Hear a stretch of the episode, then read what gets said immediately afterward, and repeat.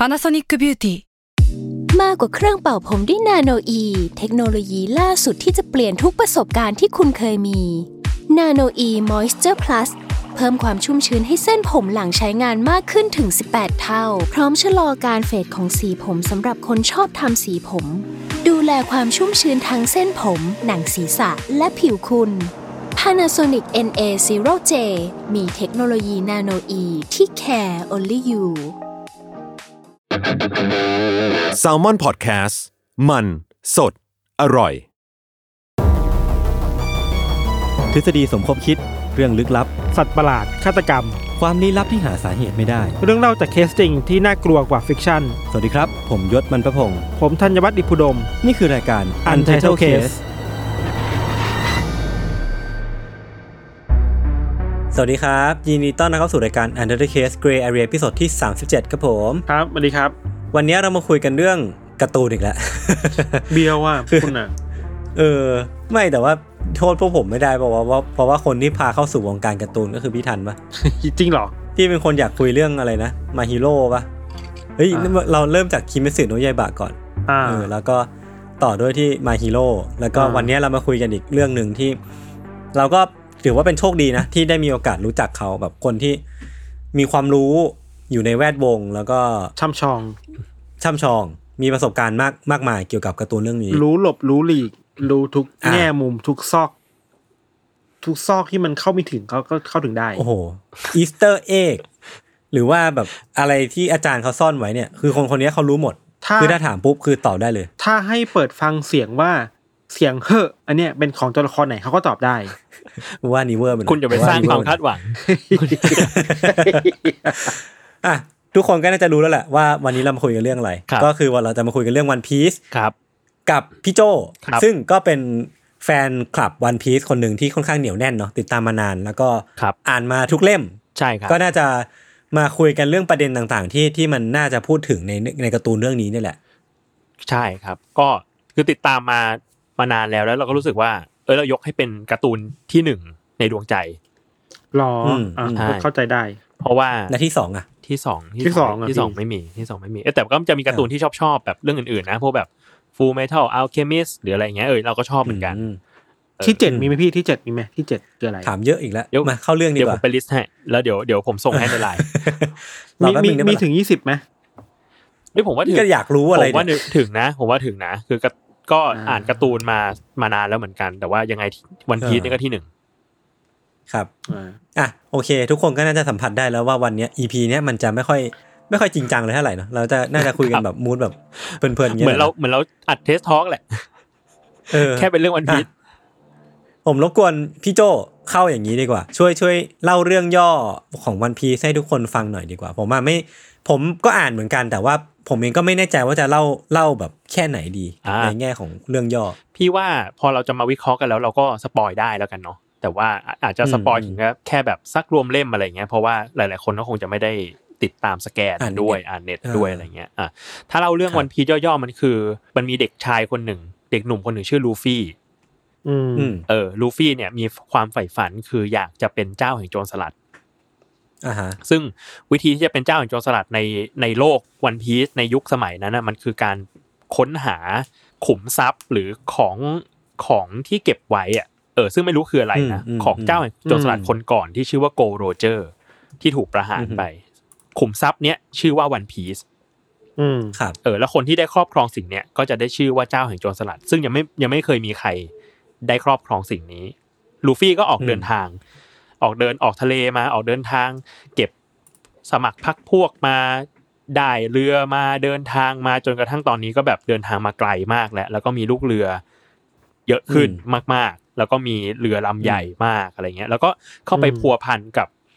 กับเรื่องราวต่างๆระหว่างทางมากมายทั้งเรื่องแบบทั้งเรื่องมิตรภาพทั้งเรื่องความขัดแย้งทั้งเรื่องการเมืองต่างๆอะไรเงี้ยเออเออเออเอออันนี้คือเรื่องย่ออันนี้คือแบบเซตติ้งหลักๆของการ์ตูนเรื่องนี้เนาะมันคือการผจญภัยเนาะคือถ้าบอกว่าชองมันคือชองแอดเวนเจอร์ได้ไหมวะพี่แบบโชเน็นแอดเวนเจอร์เออมันมันประมาณนั้นน่ะตอนช่วงแบบตอนช่วงแรกๆของเรื่องเราจะรู้สึกถึงการผจญภัยมากเลยแต่เหมือนช่วงหลังๆมาเนี้ยตัวความการผจญภัยมันลดลงแล้วแต่มันเริ่มกลายเป็นแบบผ ประเด็นสังคมการเมืองมากขึ้นเออเออเออเห็นด้วยเห็นด้วยเพราะฉะนั้นผมอ่ะอยากอยากชวนคุยกับพี่โจต่อเพราะว่าในการ์ตูนเรื่องนี้อย่างที่พี่โจเล่าไปคือช่วงแรกมันมีเรื่องของการผจญภัยมันมีเรื่องของความแฟนตาซีทั้งเรื่องของผลปีศาจอย่างเช่นลูฟี่เองก็มีแบบว่าผลปีศาจโกมุโกมุที่กินไปแล้วกลายเป็นยางได้หรือว่าบางคนมีผลแบบแปลงร่างตัวเองเป็นควันอะไรเงี้ยซึ่งมันก็เป็นเรื่องของแฟนตาซีเนาะเดี๋ยวเราค่อยมาคุยกันทีหลังดีกว่าแต่ผมมองว่าOne Piece อ่ะมันเป็นการ์ตูนแฟนตาซีที่เนื้อเรื่องมันอ่ะหรือว่าเสน่ห์ของมันอ่ะมันคือมีความ based on reality สูงมากคือประเด็นสังคมต่างๆที่มันเกิดขึ้นในเรื่องอ่ะพี่โจทั้งเรื่องของรัฐบาลโลกทั้งเรื่องของการต่อสู้ทางการเมืองความเหลื่อมล้ำของชนชั้นหรือว่าความเลวของผู้มีอำนาจต่อต่อชนผู้น้อยอะไรเงี้ยมันเป็นสิ่งที่เราเห็นเห็นได้เยอะมากในการ์ตูนเรื่องเนี้ยผมก็เลยอยากรู้ว่าเออมันมีฉากไหนมั้ยพี่โจที่ที่มันสะท้อนถึงความปัญหาทางการเมืองที่อาจารย์โอดะแกใส่เข้ามาในในการ์ตูนเรื่องเนี้ยจริงๆแล้วเยอะมากเลยนะแล้วเออๆค่อยๆเล่าไปนะมันเป็นคำถามตั้งแต่เนื้อเรื่องส่วนแรกๆของเรื่องเลยอ่ะคือเปิดมาเปิดมาเนื้อเรื่องช่วงแรกหลังจากลูฟี่โตออกทะเลมาเรียกว่าศึกครั้งแรกที่ไปสู้กันอ่ะมันคือสู้กับทหารเรือชื่อว่าผู้พันมอร์แกนมือขวานอ่าเออซึ่งผู้พันมอร์แกนอ่ะมันในเรื่องอ่ะมันก็คือเป็นเหมือนเป็นเหมือนทหารเรือที่ลุกแก่อำนาจอ่ะเหมือนแล้วก็เออรู้สึกว่าเราสามารถปกครองเกาะแห่งนี้เป็นผู้ยิ่งใหญ่อะไรเงี้ยแล้วก็มีลูกเอิดๆคนนึงที่ก็แบบว่าพ่อฉันยิ่งใหญ่ฉันก็แบบไปทำตัวกลางอะไรเงี้ยชื่ออะไรนะเมลฮิปโปป่ะนะเฮลเมปโปเฮลเมปโปเออเฮลเมปโปเฮลเมปโปเออแล้วแล้วมันก็เลยแบบเออจริงๆมันเริ่มเริ่มตั้งแต่เนื้อเรื่องส่วนแรกแล้วว่าแบบเออมันคือพูดถึงเรื่องของคนที่ชั้นปกครองที่รู้สึกว่าเรามีอำนาจทำอะไรก็ได้ในที่แห่งนี้อะไรเงี้ยแม้ว่าเราจะเป็นทหารเรือก็ตามแล้วก็กลายเป็นว่าช่วงแรกมันก็เซตติ้งมาว่าลูฟี่ที่เป็นโจรสลัดอะเข้าไปช่วยเหลือเมืองแห่งนี้คือปลดแอกจากการปกครองของมอร์แกนมือขวานแล้วในจังหวะที่มอร์แกนแพ้ทุกคนในเมืองดีใจกันหมดเลยแม้แต่ทหารเรือเองก็ตามเพราะว่าทุกคนรู้สึกว่าเฮ้ยเราปลดแอกจากการปกครองของไอ้คนนี้แล้วว่ะเออเราไม่เราไม่เคยอยากทำอย่างนี้เลยแต่ว่าด้วยไครทีเรียของการเป็นทหารเรือมันทำให้เราจะต้องเชื่อฟังคนคนนี้อยู่อะไรเงี้ยเออมันก็เลยมันก็เลยมีตั้งแต่แรกแล้วว่าเนื้อเรื่องของ One Piece มันพูดถึงอำนาจมันพูดถึงเรื่องการพูดบางอย่างไม่ได้เออมันพูดถึงเรื่องการปลดปล่อยออกมาสู่อิสรภาพอะไรเงี้ยอืมอืมอืมมันเหมือนวางให้เราเห็นแต่แรกเลยว่าจริงๆแล้วอ่ะเราพูดว่าโจรสลัดเป็นฝั่งร้ายมาตลอดแต่ว่าการ์ตูนเรื่องนี้มันมันทำให้เห็นตั้งแต่แรกเลยว่ามันอาจจะไม่เป็นแบบนั้นเสมอไปคือมันก็ค่อนข้างชัดมากเลยนะว่ามันต้องการแสดงให้เห็นอีกด้านหนึ่งว่าจริงๆผู้มีอำนาจหรือว่าคนที่มีเป็นชนชั้นปกครองอ่ะอาจจะไม่ใช่ฝั่งฝั่งที่ดีเสมอไปใช่ซึ่งจริงๆพี่ชอบจุดนี้ของ One Piece มากคือรู้สึกว่ามันแบบในช่วงแรกมันพูดแบบนี้ในช่วงแรกมันพอพระเอกเป็นโจรสลัดมันก็จะพูดว่ามันก็ไม่ใช่ว่าผู้พิทักษ์สันติราษฎร์หรือว่าแบบเออทหารเรือมันจะเป็นฝ่ายดีเสมอไปเพราะว่าก็มีทหารเรือเร็วๆเยอะอะไรเงี้ยมันก็จะมีทหารเรือที่แบบติดสินบนโจรสลัดอะไรเงี้ยมีทหารเรือที่เออปกครองเหมือนเป็นเผด็จการอะไรเงี้ยอยู่แต่ในจุดนึงของเนื้อเรื่องอ่ะมันก็ทำให้เห็นเหมือนกันว่าโจรสลัดเร็วๆก็มีและทหารเรือดีๆก็มีเหมือนกันเออเออเออไม่มีขาวและดำมันแบบก็ปนๆกันมันกลายเป็นว่าสองฝั่งเนี้ยสองฝั่งที่มันขัดแย้งกันทั้งแบบทหารเรือแล้วก็โจรสลัดอ่ะมันต้องขัดแย้งกันตามสภาพหน้าที่ของเขาอ่ะแต่ว่าทั้งสองฝ่ายต่างมีคนที่มีเจตนาดีและไม่ดีอืมอืมอืมอืมมันมันพอจะมีอีกไหมพี่โจผมว่านึกถึงพวกการมีอยู่ของ ซี พี ไนน์ ซี พี โร่ หรือว่าสิ่งที่มันเกิดขึ้นที่บ้านเกิดของโรบินเออโรบินหรือว่าอย่างช็อปเปอร์อะไรเงี้ยซึ่งมันเป็นแบบการเมืองที่มันผุพังมากๆอ่ะพี่รู้สึกว่าเออเนื้อเรื่องของวันพีซมันมันถูกยกระดับทางเรื่องสังคมการเมืองขึ้นไปอีกขั้นหนึ่งแล้วก็ตอนที่เล่าเรื่องอดีตของโรบินที่โอฮาร่าเพราะว่ามันคือ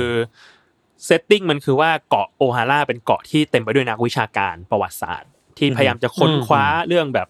อดีตเรื่องสิ่งที่มันผ่านมาแล้วอะไรเงี้ยแต่ทีเนี้ยมันก็ไปพบว่ามันมีประวัติศาสตร์หนึ่งร้อยปีที่ที่หายไปไม่มีการบันทึกไว้ไม่มีการพูดถึงอะไรเงี้ยเออในเรื่องก็เรียกว่าหนึ่งร้อยปีแห่งความว่างเปล่าซึ่ง นักวิจัยนักประวัติศาสตร์ที่โอฮาร่าเนี่ยพยายามจะค้นหาสิ่งนี้แล้วก็ได้ทฤษฎีมาแล้วด้วยแต่ว่าในในเรื่องคือกำลังจะเล่าแต่ว่าก็โดนฆ่าซะก่อนโหโดนฆ่าล้างล้างเกาะเลยใช่ไหมชื่ออะไรนะพี่โจคนที่แบบหายไปก่อนตายไปก่อนอ่ะเออด็อกเตอร์โคลเวอร์ด็อกเตอร์โคลเวอร์เออด็อกเตอร์โคลเวอร์แล้วก็เหล่าเหล่านักประวัติศาสตร์ที่โอฮาร่าก็คือรู้ถึงประวัติศาสตร์ที่หนึ่งร้อยปีที่หายไปนี้แล้วก็สันนิษฐานว่าเป็นความตั้งใจของรัฐบาลโลกเองที่ทำให้ทุกคนไม่รู้เรื่องหนึ่งร้อยปีตรงนี้แล้วก็ในเรื่องคือกำลังจะเล่าแหละแล้วก็เลยแล้วก็โดนยิงแล้วก็โอฮาร่าก็โดนเผาแล้วก็โอ้โหโรบินก็เป็นแค่คนเดียวที่ที่เหลือรอดออกมาแล้วก็กลายเป็นว่าเกาะโอฮาร่าถูกขนานนามว่าเป็นเกาะที่แบบค้นคว้าเรื่องชั่วร้ายอยากจะปลุกอาวุธที่อันตรายที่สุดในโลกออกมาอะไรเงี้ยเหมือนมันก็เป็นการใส่ร้ายแหละทั้งที่จริงแล้วคนเหล่านี้มันเป็นนักนักประวัติศาสตร์อะแล้วความรู้ทั้งหมดหนังสือทั้งหมดที่อยู่ในโอฮาร่าก็คือถูกเอามาทิ้งโยนลงไปในทะเลสาบจนแบบโอ๊ยหนังสือเยอะมากนะความรู้เยอะมากจนทะเลสาบเต็มเลยอืมเออแต่ว่ารัฐบาลโลกสามารถทำลายความรู้นี้ได้เพื่อที่จะรักษาเอ่อความลับหนึ่งร้อยปีนั้นเอาไว้อืมอืมมันมันเหมือนเป็นการ์ตูนที่มันผสมทั้งความมันมีเรื่องการเมืองแหละมันมีเรื่องประวัติศาสตร์มันมีเรื่องใช่ใช่ความทรงจำคนน่ะอืมอืมอาจารย์โอดาเขาคือเขาเคยพูดหรือมันมีคนเคยไปแคร็กมาไหมพี่โจว่าแบบจริงๆแล้วอีกความรู้สึกแก่นกลางของวันพีซมันคืออะไรกันแน่นะเหมือนอย่างพี่โจสู่ยังไงล่ะส่วนตัวก็ได้ง่ายๆอ่าเราว่าวันพีซพูดเรื่องอิสรภาพเยอะมากอืมอิสระเสรีการใช้ชีวิตอย่างอิสระเสรีอูลูฟี่พูดบ่อยมากว่าเจ้าแห่งโจรสลัดก็คือคนที่มีอิสระสูงที่สุดมากที่สุดในทะเลแห่งนี้นี่แล้วแล้วสิ่งที่ลูฟี่พยายามจะไปทำไม่ว่าจะตั้งใจหรือไม่ก็ตามคือลูฟี่ก็เป็นตัวเอกแบบพุ่งๆต้องต้องเนาะเออแต่ว่าสิ่งที่เขาไปทำในแต่ละเกาะมันคือการปลดแอกคนออกมาจากสิ่งที่กดทับอยู่มันคือการปลดแอกให้คนมามีอิสรภาพที่แท้จริงมากขึ้นเออเออเราเราเห็นแพทเทิร์นอย่างนี้มาก็หลายปีนะพี่โจเนาะเวลาไปแต่ละเกาะอ่ะเกาะนี้ต้องไปเจอกับคนที่ถูกปกครองแล้วถูกกดขี่ยังไงบ้างจะเป็นถูกทำให้เป็นตุ๊กตาก็มีถูกทำให้เป็นผีก็มีเท่าที่จำได้เนาะอืมอืมโอ้โหเออแล้ว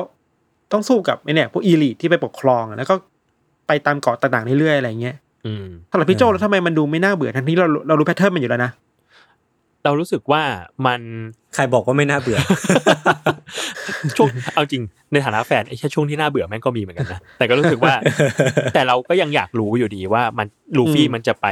ท้าทายกับอะไรต่อไปอ่ะคือมันเริ่มท้าทายจากอำนาจเล็กๆไปสู่อำนาจที่มันใหญ่ขึ้นเออท้าทายจากไอ้ทหารเรือหนึ่งหน่วยไปสู่แบบเอ้ยท้าทายกับเผ่ามนุษย์เงือกไปสู่เออท้าทายกับคนจากรัฐบาลโลกไปท้าทายกับเผ่ามังกรฟ้าเออรวมถึงไปท้าทายกับอำนาจเก่าๆในแม้ว่าแม้จะอยู่ในแกนของโจรสลัดเองเออก็คือไปท้าทายแบบพวกเจ็ดเทพโจรสลัดท้าทายพวกสี่จักรพรรดิที่มันแบบเป็นโจรสลัดผู้ยิ่งใหญ่แห่งยุคนี้อะไรเงี้ยลูฟี่ก็ไปท้าทายคนเหล่านี้หมดเราก็อยากรู้ว่าแล้วลูฟี่มันจะไปจบที่ตรงไหนวะมันจะไปท้าทายใครได้อีกมันจะมีอิสรภาพขนาดไหนในทะเลแห่งนี้ได้อีกหรือว่าการไปเจอกับอะไรพวกนี้มันทำให้ลูฟี่เห็นว่าอ๋อไม่ยังมีศัตรูอีกมากมายจะไปหมดเลยป่าววะก็เลยแบบอยากตามต่อไปเรื่อยๆอ่ะก็ใช่เรารู้สึกว่าลูฟี่ไม่ได้มองทุกคนเป็นศัตรูขนาดนั้นแต่ว่าลูฟี่จะชอบแบบเออเข้าไปเพื่อเพื่อปลดแอกบางอย่างเออโดยไม่ตั้งใจนะเพราะว่าลูฟี่ก็ไม่รู้เรื่องเหล่านี้หรอกการมงการเมืองเขาไม่สนหรอกแต่ว่ามันคือเข้าไปเพื่อเพื่อปลดปล่อยคนอ่ะเราก็จะรู้สึกว่าเอ้ยคนนี้เป็นคนจิตใจดีนะชาวบ้านคนนี้ดีมากเลยแต่ว่าเขาถูกรังแกโดยอำนาจเหล่านี้เออลูฟี่ก็จะบอกว่าคนนี้เป็นเพื่อนฉันนายอย่ามารังแกเพื่อนฉันอะไรเงี้ยอืมเออคือคือผมอ่ะติดใจที่พี่ทันพี่โจคุยกันมันคือเรื่องของ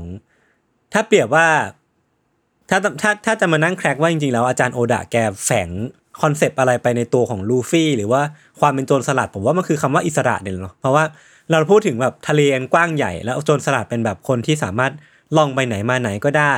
แล้วจริงๆคือตัวลูฟี่กับกลุ่มสมาชิกหมวกฟางเองก็อาจจะเป็นตัวแทนของอิสระที่ต้องการที่จะไป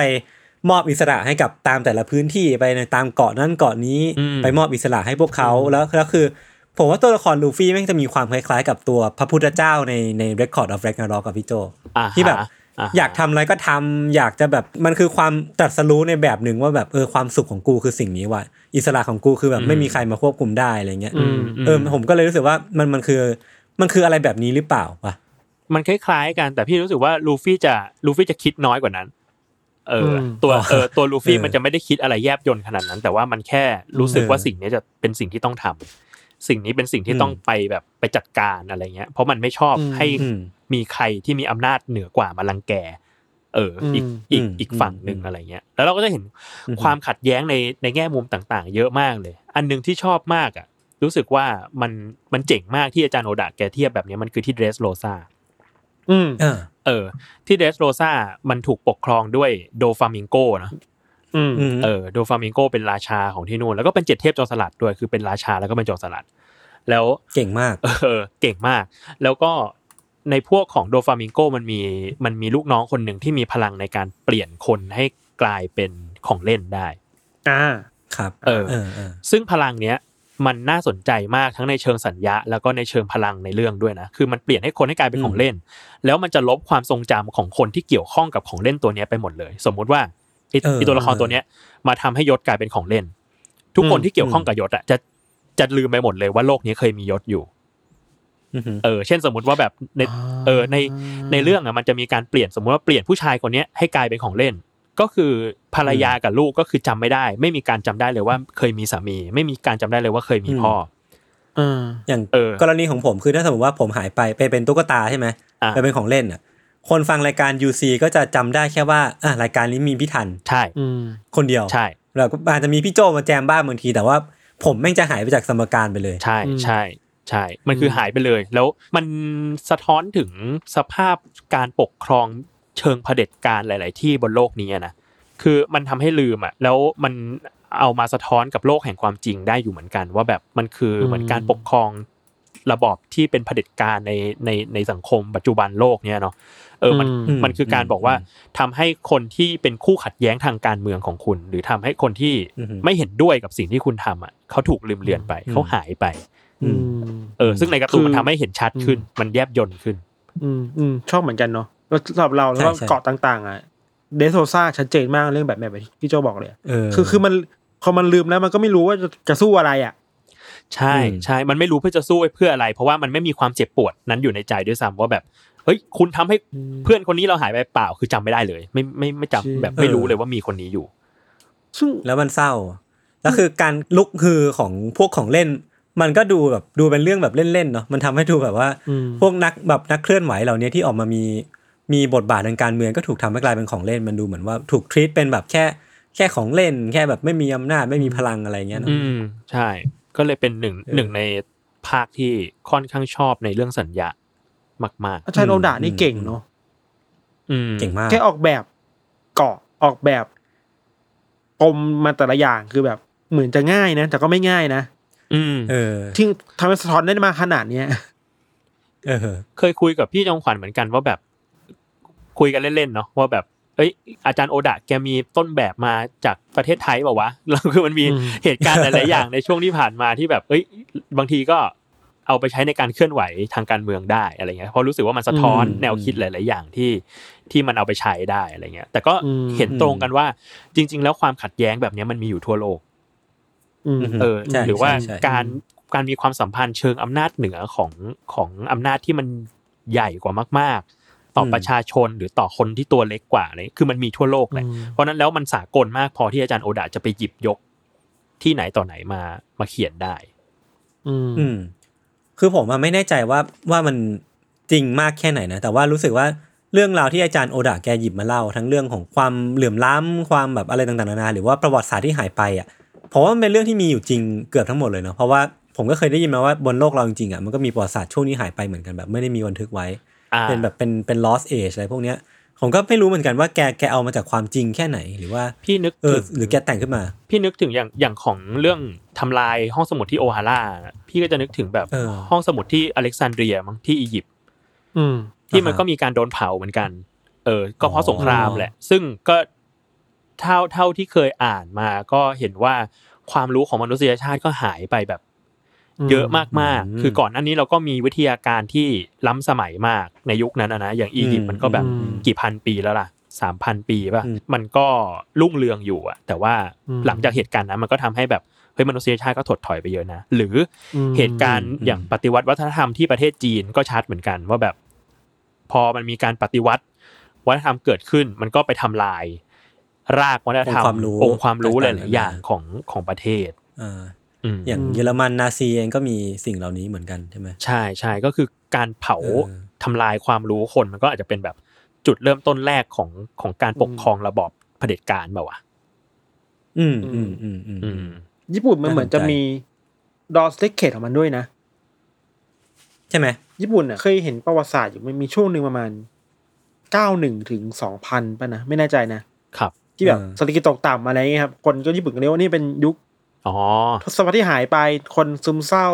อ๋อคนไม่อยากจดจำมาแล้วอะไรอย่างเงี้ยอันนั้นมีในรายการ Money Market Money Market นะครับใช่ใช่ใช่แต่ว่านั้น loss ในแง่เศรษฐกิจนะคือเศรษฐกิจมันไม่เติบโตเลยมันมันถดถอยต่างหากอะไรเงี้ยเออ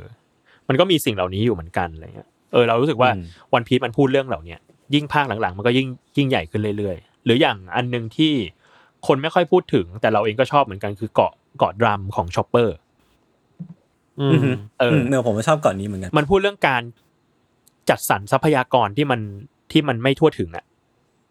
เออยิ่งยิ่งช่วงโควิดสองปีที่ผ่านมานี่อินมากเลยคือรู้สึกว่าแบบ เรื่องของอันนั้นคือว่าเกาะดรัมเป็นเกาะที่มีวิทยาการทางการแพทย์ที่สูงมากอ่าล้ำสมัยล้ำสมัยมากมีหมอเก่งๆเยอะมากมายอะไรเงี้ยเออแต่ว่าหมอเก่งๆถูกเอาไปรวมอยู่ในอยู่ในพระราชวังของราชาวาโปหมดแล้วยี่สิบคนชื่อว่า East ยี่สิบอืมเออส่วนหมอคนอื่นๆน่ะนี่คือเก่งสุดยี่สิบคนนะแล้วหมอคนอื่นถูกไล่ออกจากอาณาจักรไปหมดเลยให้เหลือแค่ยี่สิบคนนี้แล้วกลายเป็นว่าประชาชนถ้าป่วยมาอยากจะรักษากับหมอเก่งๆอ่ะต้องมาอ้อนวอนขอร้องวาโปเท่านั้นอืมอืมแล้วก็จ่ายเงินให้เพื่อที่จะได้รับการรักษาจากหมอตัวเอยี่สิบคนของประเทศนี้อะไรอย่างเงี้ยเออมันเลยพูดถึงเรื่องนี้แหละว่าแบบเฮ้ยการจัดสรรทรัพยากรทางการแพทย์มันมันไม่ทั่วถึงอะแล้วมันถูกรวมศูนย์อยู่ที่สถาบันเดียวหรือคนคนเดียวด้วยซ้ำอะไรเงี้ยอืมอืมเออนี่ก็ค่อนข้างชัดเจนเนาะมันคือการแบบว่าการพยายามที่จะทำให้คนทั่วไปต้องแบบพึ่งพึ่งรัฐบาลบ้างแหละพึ่งคนนู้นคนนี้บ้างแหละแบบไม่สามารถไม่สามารถอยู่ได้ด้วยตัวเองเพื่อจะให้เขารู้สึกว่าแบบกูมีอำนาจว่ะกูใช้อำนาจในทางแบบเนี้ยอืมใช่ซึ่งในเรื่องมันก็จะมีแบบหมอเถื่อนหมอเถื่อนนะอย่างแบบดร.คุเรฮะอะไรเงี้ยที่แบบว่าหลบหนีอยู่ในประเทศแล้วก็คอยรักษาคนอืมอืมอ่ะโอเคเราคุยกันเรื่องแบบการเมืองเรื่องของสังคมอะไรแบบนี้ประมาณนึงเหมือนกันผมว่ากลับมาเรื่องแฟนตาซีแฟนตาซีหน่อยดีกว่าคือคือผมอ่ะรู้สึกว่าสิ่งหนึ่งที่ผมทึ่งกับอาจารย์โอดะหรือว่าผู้เขียนOne Pieceเนี่ยคือมันคือเรื่องของความอัจฉริยภาพในการสร้างจักรวาลจักรวาลนึงขึ้นมาเว้ยคือการที่จะมานั่งคิดผลปีศาจนู่นผลปีศาจนี่ผมรู้สึกว่ามันมันเป็นความคิดสร้างสรรค์ที่มันต้องมาจากหลายที่มามากๆเลยก็เลยอยากรู้ว่าพี่โจพอทราบมาไหมว่าอาจารย์โอดะแกเสพคอนเทนต์หรือว่าเสพแมทเทียลมาจากไหนบ้างที่ที่ผมรู้แน่ๆมันคือพวกนิทานอีสปหรือว่าพวกตำนานเทพกรณัมหรือว่าตำนานญี่ปุ่นต่างๆมันพอจะมีแบบอะไรที่มันเปรียบเทียบได้บ้างไหมว่าแกเสพมาเยอะมากอะไรเงี้ยโหคือจริงๆมันจะไม่ค่อยมีสัมภาษณ์ขนาดนั้นเพราะว่าอาจารย์แกโลโปรไฟล์มากแล้วก็ไม่ค่อยแล้วก็ให้สัมภาษณ์สื่อน้อยมากๆน้อยแบบน้อยจริงๆเออแต่ว่าเราก็พอจะดูจากเนื้อเรื่องได้แหละว่าแบบอาจารย์แกก็จะเนี่ยมันจะมีเรื่องนิทานมีทั้งเรื่องเอ่อเทพกรณัมศาสนาประวัติศาสตร์อะไรเงี้ยก็คือมันก็จะแกะออกมาได้จากเนื้อเรื่องเนี่ยแหละจากเนื้อเรื่องจากรายละเอียดของเนื้อเรื่องอะไรอย่างเช่นแบบชื่อของตัวละครในภาคเกาะแห่งท้องฟ้าพวกแบบบอสของฝั่งตัวร้ายอ่ะจะเป็นคำจากศาสนาหมดเลยอ๋อเหรอเอเนลเอเนลูอะไรเงี้ยเหรออ่ามันจะมีอย่างโอมโอมก็เป็นคำศักดิ์สิทธิ์ในฮินดูซาโตริก็เป็นการบรรลุธรรมของพุทธมหายานอะไรเงี้ยอ๋อเออน่าสนใจนี่ผมเพิ่งรู้ประมาณนั้นเกดาสึก็เหมือนจะเป็นเนี่ยแหละเป็นคำจากทางพุทธเหมือนกันพุทธแบบญี่ปุ่นอ่าอ่าเออแล้วแล้วแล้วมีอีกไหมแบบพวกผลปีศาจอะไรที่ที่มันแบบมีที่มามาจากพวกตำนานญี่ปุ่นหรือว่าอย่างเช่นล่าสุดนี้ก็ได้นะที่มันมีเฉลยออกมาไม่รู้เราพูดได้เปล่าถ้าในสแกนอาจจะพูดไม่ได้พี่เอางี้มันก็จะมีนี้มันจะมีผลปีศาจแบบ ตำนานพวกแบบสัตว์ในตำนานอะไรเงี้ยก็จะมีจากตำนานฝั่งญี่ปุ่นเยอะเช่นแบบผลผลมนุษย์โมเดลนักบวชอะไรเงี้ยมันจะมีแบบหมาจิ้งจอกตัวหนึ่งกินเข้าไปแล้วก็กลายเป็นว่าสามารถแบบแปลงร่างเป็นคนที่เหมือนแบบเป็นนักบวชได้ซึ่งมันก็จะคล้ายๆกับตำนานตำนานพระนักรบของญี่ปุ่นรูปหนึ่งเออหรือว่าเอ่อตัวสี่จักรพรรดิอย่างไคโดก็กินผลปีศาจเข้าไปสามารถแปลงร่างเป็นมังกรได้แต่ว่าผลน่ะเป็นผลปลานะผลปลาโมเดลมังกรใช่เหรอเพิ่งรู้เนี่ยใช่เพราะว่าญี่ปุ่นน่ะมันมีตำนานว่าปลาสีฟ้าตัวหนึ่งกลายร่างเป็นมังกรอ๋อเชี่ยก็คือเป็นผลปลาที่อีโวกลายเป็นมังกรเออเพราะว่าชื่อผลมันคือผลปลาผลอุโออุโอโมเดลเซริวโมเดลมังกรฟ้าเพิ่งรู้มันเนี่ยมันเอามันเอาตำนานมาเล่นเยอะมากเออเราก็เลยอนุมานได้ว่าอาจารย์โอดาเป็นคนเนิร์ดเรื่องเหล่านี้ประวัติศาสตร์ตำนานเทพกรณัมเออแล้วมีผลไหนที่พี่พี่ชอบเป็นพิเศษไหมผลที่แบบว่ามันมันแบบเนื้อเรื่องหรือว่าเซตติ้งของตัวละครเนี้ยหรือว่าผลปีศาจเนี้ยหรือว่าพลังของมันอ่ะมันมันทำให้พี่ชอบมากเป็นพิเศษโหยากว่ะจริงๆถ้าผลปีศาจพี่ชอบพี่ชอบผลแบบผลแยกล่างอะไรนะของบักกี้หรืออะไรเงี้ยก็ชอบอ๋อรู้สึกว่ามันแบบในช่วงต้นของเรื่องมันแบบมันแฟนตาซีมากอ่ะแล้วมันเป็นผลที่ใช้สนุกมากเออเออเออเออมากกว่าแต่ว่าไม่ได้ชอบแบบในแง่ว่าผลนี้มันแฟนตาซีมากหรือว่าผลผลนี้มันเอามาจากตำนานจริงอะไรเฉยๆไม่ได้เซอร์ไพรส์ขนาดนั้นแต่ว่าก็จะชอบแบบอะไรแบบนี้มากกว่าว่าผลมันสนุกอืมอืมมันเคยมีคนรวมสถิติไหมมิโจ้ว่ามันเยอะแค่ไหนอ่ะผลปีศาจเหรอมันมี encyclopedia เลยนะแต่ว่าพี่จำไม่ได้เออว่าว่าแบบมันมีกี่ผลแต่มันเยอะมากอาจารย์โอดาแกจะมีช่วงลืมไหมเอ้ยกูออกแบบผลมาแล้วเอ้ยซ้ำเปล่าวะหรือฟีเจอร์ซ้ำกันมันแกก็น่าจะจดไว้เปล่าน่าจะจดไว้แล้วนะน่าจะจดไว้นะแต่มันมีผลที่แบบหน้าตาคล้ายๆกันอยู่เยอะมากเหมือนกันเช่นแบบผลแบบสมมติผลไฟกับผลแมกมาอะไรอย่างเงี้ยซึ่งอาจารย์แกก็จะบอกว่าผลแมกมามันเก่งกว่าอะไรของของแกไปเรื่อยแหละมันมีแบบมันเออผลผลนี้มันอนุอนุภาพมันสูงกว่าแต่ว่าคล้ายๆกันอะไรเงี้ยอ่าทั้งหมดนี้มันก็เหมือนเป็นแบบว่าสิ่งที่มันเกิดขึ้นในจักรวาลของอาจารย์โอดะเนาะแบบทั้งเรื่องของการเมืองทั้งเรื่องแฟนตาซีแต่แต่ผมว่าอีกอีกเรื่องนึงที่มันสะท้อนแล้วมันเหมือนเป็นแกนหลักของเรื่องนี้อีกอย่างนึงอ่ะมันคือเรื่องของความฝันน่ะของคนคนนึงอย่างของที่มันชัดเจนมากๆคือกลุ่มของลูฟี่เนี่ยแหละกลุ่มสมาชิกหมวกฟางคือแต่ละคนไม่มีความฝันทุกคนเลยอย่างเช่นแบบลูฟี่ก็คือฝันอยากจะเป็นเจ้าของโจรสลัดซัมจิอยากเห็นออลบลูโซโลอยากเป็นแบบนักดาบที่เก่งที่สุดคือมันก็เหมือนว่าทุกคนมันมีความฝันที่ค่อนข้างปัจเจกเนาะแล้วมันจะดูเหมือนเป็นเรื่องเล็กๆอ่ะแต่ว่าการที่พวกเขาเหล่านี้จะต้องไปถึงความฝันของตัวเองได้มันจะต้องฝ่าฟันอะไรเยอะแยะมากมายเลยอ่ะผมก็เลยรู้สึกว่าไอ้เรื่องนี้มันอาจจะเป็นเมตาฟอร์ก็ได้นะในแง่นึงว่าคือไม่ใช่ทุกคนในบนโลกเนี้ยบนโลกแห่งความเป็นจริงอ่ะที่จะไปถึงความฝันของตัวเองได้เพราะว่ามีทั้งเรื่องของความเหลื่อมล้ำความไม่เป็นธรรมในสังคมอะไรพวกนี้แล้วทุกคนมันก็ต้องต่อสู้แต่ว่าไม่ใช่ทุกคนที่จะคว้ามันมาพี่โจว่าไงบ้างเราเห็นด้วยเหมือนกันกับเรื่องนี้นะแต่เรารู้สึกว่าทุกคนมันมีสิทธิ์ที่จะฝันนะเออ อ, อ, อย่างหนึ่งของเรื่องนี้คือกลุ่มหมวกฟางก็คือกลุ่มโจรสลัดของลูฟี่เนาะมันไม่มีใครมาบอกว่าความฝันของอีกคนหนึ่งมันทำไม่ได้อะเออเออใช่มันมีแต่การบอกว่าแบบโอ้ยถ้านายเป็นนักดาบอันดับหนึ่งไม่ได้ก็แย่สิเพราะว่าฉันจะเป็นเจ้าแห่งโจรสลัดเออเอออะไรเงี้ยซึ่งมันก็รู้สึกว่าเราก็ต้องการแค่นี้เปล่าวะกับคนคนหนึ่งอ่ะที่จะบอกว่าสิ่งที่เราคิดน่ะมันเป็นไปได้อืมเออแล้วเราเชียร์อัพให้มันเกิดขึ้นหรือร่วมทำสิ่งนี้ไปให้มันเกิดขึ้นด้วยกันเออกลุ่มลูฟี่คือมันไม่มีใครบอกเลยอ่ะแม้ว่าความฝันมึงจะดูแบบเพ้อเจ้อแค่ไหนหรือว่าแบบมึงมีจริงหรออะไรเงี้ยแค่ไหนแต่ว่าทุกคนก็จะไม่มีการมาบอกว่าแบบเฮ้ยเป็นไปไม่ได้หรอกแม้ว่าจะมีคนอื่นบอกก็ตามนะแต่ว่าในกลุ่มเดียวกันมันไม่มีการบอกแบบนี้แล้วคนที่คอยมาบอกว่าความฝันมึงมันปัญญาอ่อนว่ะมันเป็นไปไม่จริงหรอกอะไรเงี้ยก็จะโดนกลุ่มหมวกฟางกระทืบไปแล้วกลายเป็นตัวร้ายไปคือเหมือนมันก็จะเป็นประมาณว่าแบบไอ้คนที่มาคอยดิสเครดิตหรือว่าทำลายความฝันคนอื่นเป็นพวกแบบพวกพวกตัวร้ายพวกท็อกซิกอะไรอย่างเงี้ยเนาะเออแล้วอาจารย์ให้ให้ค่าความฝันเยอะมากเออเราก็จะเห็นจากจากการแบบย้อนอดีตหลายๆครั้งอะไรเงี้ยอย่างที่เห็นชัดน่าจะเป็นซันจิซันจิเป็นกุ๊กประจำเรือความฝันของซันจิคือการที่จะค้นพบ ทะเลที่เรียกว่า All Blue คือในในในเรื่องอ่ะมันมีการแบ่งทะเลออกเป็นสี่ทิศคือแบบ North Blue East Blue West Blue South Blue แต่ว่ามันมีสถานที่ในตำนานที่หนึ่งที่เรียกว่า All Blue คือเป็นทะเลที่มีปลาทุกชนิดของทุกทะเลมาอยู่ในนี้เป็นความฝันของเชฟที่จะไปทำอาหารในที่แห่งนี้เป็นสถานที่ในตำนานไม่รู้จริงไหมอะไรเงี้ยเออซึ่งซันจิอ่ะก็จะพูดสิ่งนี้ตลอดเป็นแบบตั้งแต่เป็นเด็กฝึกหัดในเรือภัตตาคารหรืออะไรเงี้ยว่าแบบอยากจะหา All Blue ซึ่งแบบกุ๊กคนอื่นก็จะแบบโอ้ยแกแบบเพ้อเจ้อว่ะโม้มันไม่มีเว้ยอะไรเงี้ยมันเป็นแค่นิทานอะไรเงี้ยแต่ก็ปรากฏว่าซันจิได้ไปเจอกับโจรสลัดคนหนึ่งเป็นโจรสลัดกุ๊กชื่อว่าเซฟขาแดงเซฟขาแดงเนี่ยจริงๆก็เป็นโจรสลัดแบบเป็นคนโหดร้ายอ่ะก็คือเป็นโจรสลัดเออก็มาปล้นภัตตาคารแห่งนี้แต่ปรากฏว่าหลังจากที่แบบซันจิมันพูดว่าฉันจะตายที่นี่ไม่ได้เพราะว่าฉันต้องไปหาออลบลูฉันมีความฝันอยู่ฉันเชื่อว่าที่นี่มีจริงแล้วปรากฏว่าเซฟขาแดงก็หาสิ่งนี้อยู่เหมือนกันก็มีความฝันเหมือนกันก็เลยกลายเป็นว่าแบบเอ้ยมันเกิดความผูกพันขึ้นระหว่างคนที่เชื่อในความฝันเดียวกันแล้วก็เลยหลังจากนั้นก็แบบเออเรือมันก็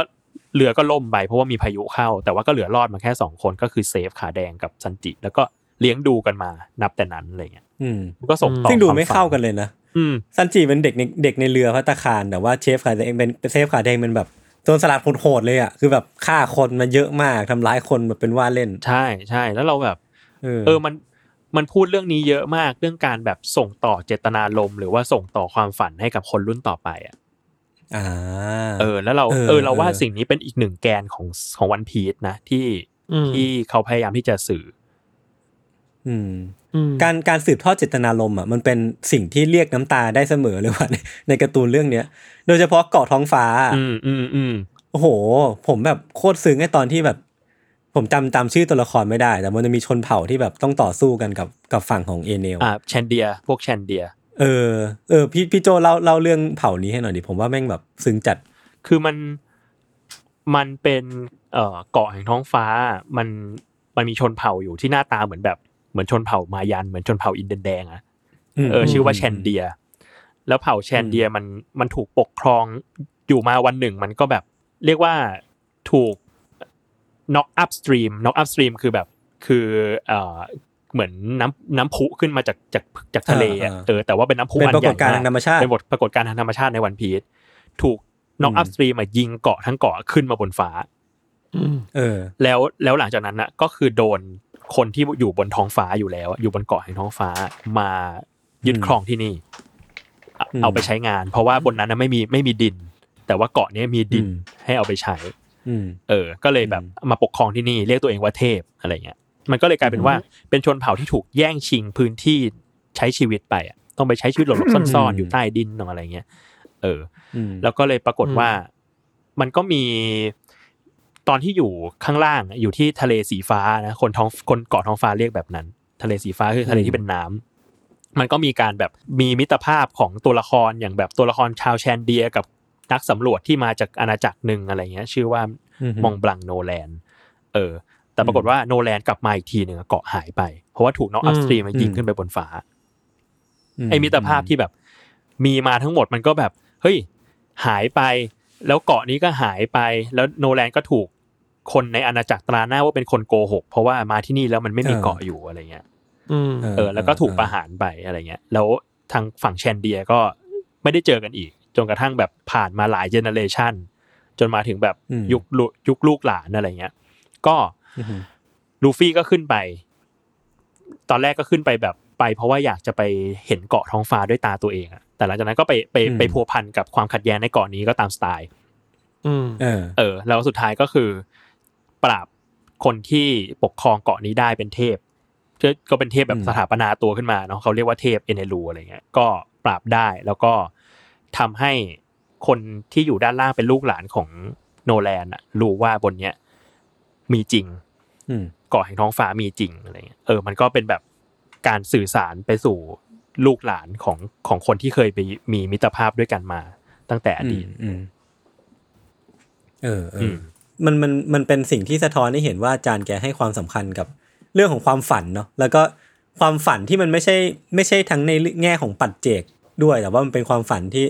เป็นความฝันรวมๆของกลุ่มคนของชนชั้น ชนชั้นแบบคนชั้นทั่วไปอ่ะที่แบบอาจจะถูกกดกดไว้กดขี่ไว้ด้วยผู้มีอำนาจอะไรเงี้ยแล้วนี่มันก็จะแบบส่งต่อผ่านเจเนอเรชันเพื่อเพื่อที่สักวันอ่ะมันจะเป็นความฝันที่กลายเป็นจริงขึ้นมาอืมใช่ๆมันก็จะเลยเห็นเนี่ยแหละว่าไอ้สิ่งที่อาจจะไม่สำเร็จผลในในในในรุ่นนี้เหมือนเหมือนเหมือนให้มันจบในรุ่นเราเนาะไอ้บางทีมันอาจจะไม่จบในรุ่นเราหรอกแต่ว่ามันเพื่อแบบ better life ว่ะมันเพื่อชีวิตที่ดีขึ้นของรุ่นต่อไปมันอาจจะสำเร็จผลในรุ่นต่อไปก็ได้ในความฝันที่แบบอาจจะปัจเจกหรือว่าอาจจะเป็นความฝันที่เป็นเป็นมวลรวมมากขึ้นอะไรเงี้ยครับอืมอืมอืมอืมพูดพูดถึงตอนนี้พี่โจคนที่ดูวันพีซอ่ะอ่านวันพีซอ่ะเขามองถึงปลายทางมันยังไงบ้างไหมส่วนมากคืออย่างอย่างพี่อ่ะพี่จะไม่ใช่สายเดาเนื้อเรื่องพี่ก็จะไม่เดาเนื้อเรื่องพี่ก็จะแบบว่าดูแค่ว่าเออมันก็คงจะใกล้จบแล้วล่ะแล้วเราก็ตามมันไปเอออาจจะจบที่หนึ่งร้อยยี่สิบเล่มจริงๆก็ได้อะไรเงี้ยเออมันเท่าที่เราตามกันมาพี่โจพี่โจพออย่างน้อยอารมณ์ความรู้สึกตอนจบมันพอจะเดาได้ไหมว่ามันคงจะนำไปสู่อิสรภาพอะไรบางอย่างนี้ป่ะใช่มันคงแบบอ่ะถ้าเดาจากเนื้อเรื่องทั้งหมดที่ผ่านมามันต่อสู้เพื่ออิสรภาพของคนกลุ่มใหญ่ขึ้นเรื่อยๆเนาะถ้า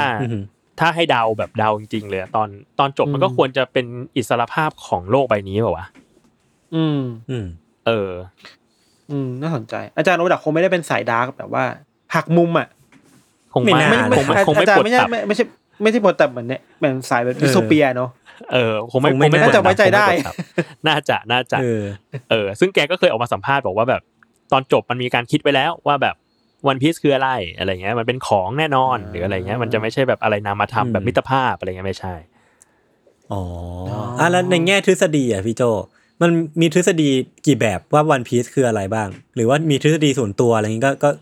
ก็เล่าให้ฟังได้นะอ่าคืออย่างที่บอกว่าพี่ไม่ค่อยใช่สายเดาเนาะแล้วก็ไม่ค่อยแบบไม่ค่อยไปตามทฤษฎีมากแต่มันมีอันนึงน่าสนใจคนเคยส่งมาให้อ่านคือแบบคือบอกว่า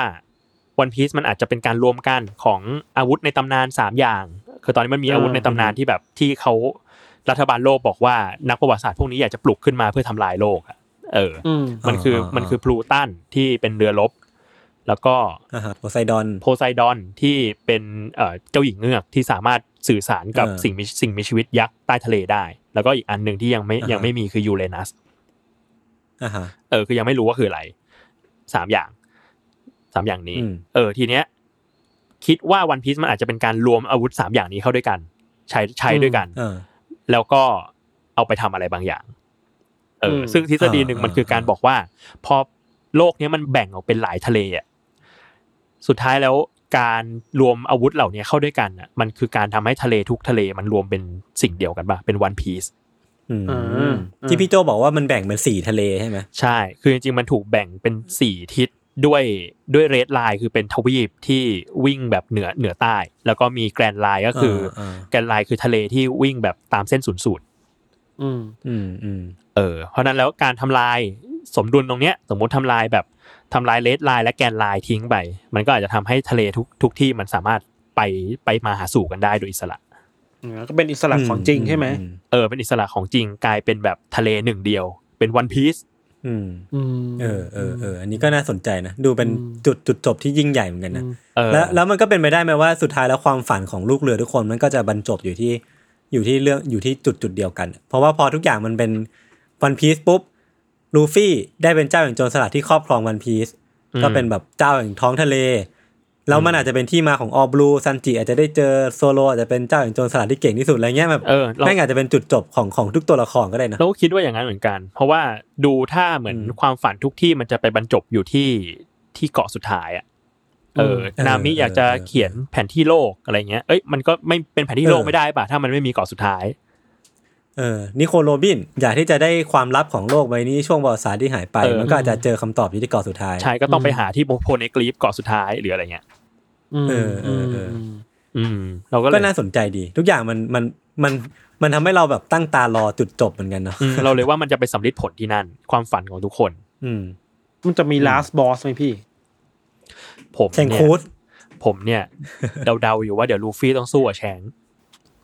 โอ้โหแม่งจะเป็นฉากที่แบบกินใจแน่นอนอ่ะเออไม่ลองนึกดูสิแบบนี่มันจะเป็นการปลดแอกตัวเองไปอีกขั้นแค่ไหนคือการแบบล้มไอดอลของเราเอง เออคนที่ชักชวนให้เข้ามาเป็นล้มคนที่เป็นต้นแบบของคุณก็เป็นไปได้นะก็เป็นไปได้แต่มันมันคงไม่จบแบบว่าสู้กับ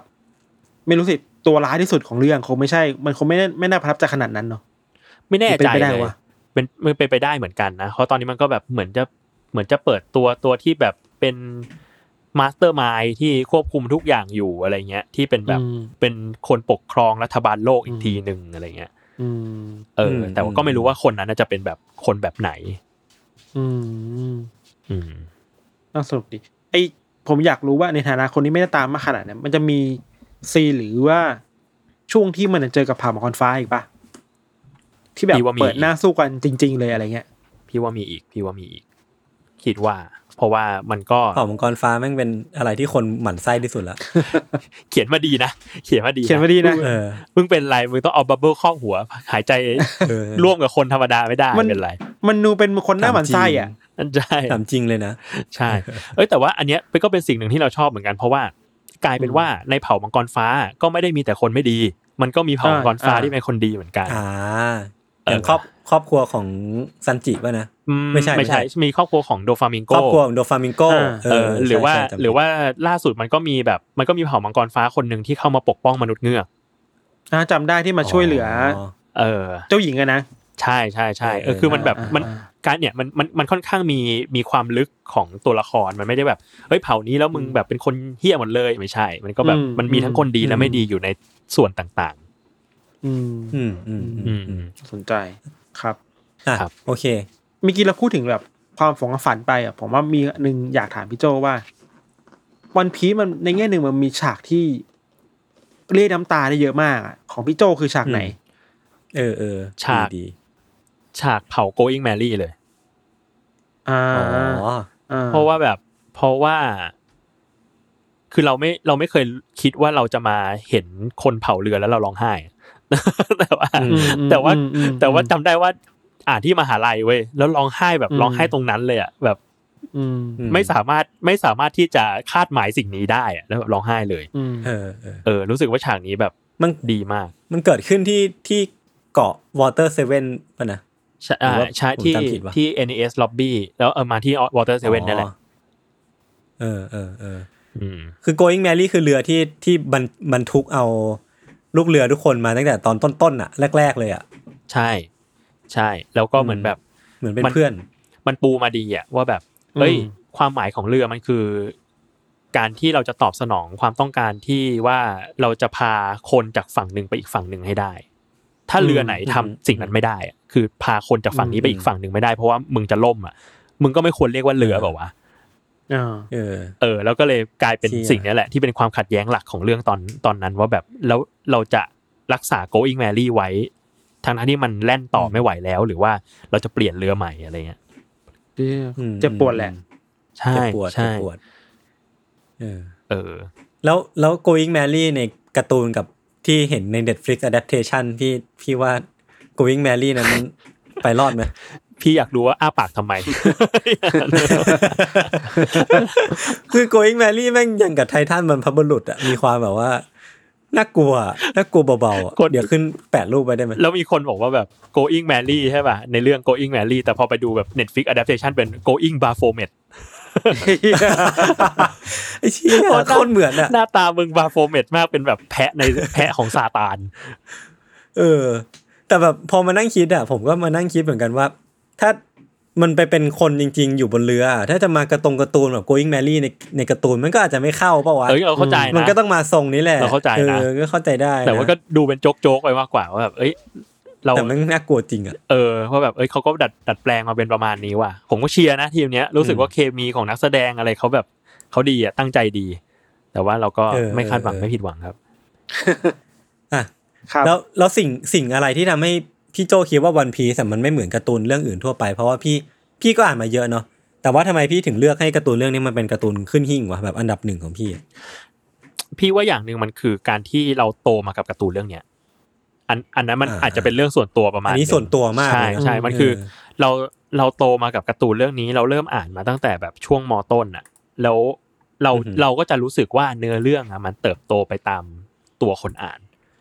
มากขึ้นเรื่อยๆเออแต่ว่า ความแยบยลของมันก็คือพอเราย้อนกลับไปอ่านตอนช่วงต้นๆอ่ะจริงๆเนื้อเรื่องมันโตมานานแล้วอ่ะอืมเออแล้วใช่ๆๆเออแล้วเรากลับไปแคร็กในช่วงต้นๆอีกทีนึงแล้วเรารู้สึกว่าแบบโหนี่มันไม่ใช่การ์ตูนเด็กเลยอ่ะมันสามารถอ่านเป็นการ์ตูนเด็กก็ได้นะแต่ว่าถ้าเราแบบโตขึ้นแล้วเรากลับมาอ่านอีกทีนึงอ่ะเฮ้ยเราจะได้อะไรจากมันมากขึ้นเรื่อยๆพูดแล้วก็เหมือนเราอ่านสามก๊กอืมเอออ่านสามก๊กอ่านวันพีซสามจบครบไม่ได้ครบไม่ได้อะไรแบบนี้รู้สึกว่าแบบเออมันมันมีอะไรในยะแฝงไว้ในเรื่องเยอะแล้วมันสามารถจับแต่ละส่วนออกมาวิเคราะห์เป็นเรื่องได้หรือว่าจับแต่ละส่วนออกมาพูดคุยกันเป็นประเด็นสังคมอันนึงก็ได้เหมือนกันมันพูดได้เยอะอืมเราเลยชอบอืมอืมอืมอืมเห็นด้วยผมผมก็รู้สึกเหมือนเหมือนกันเพราะจริงๆผมอ่ะ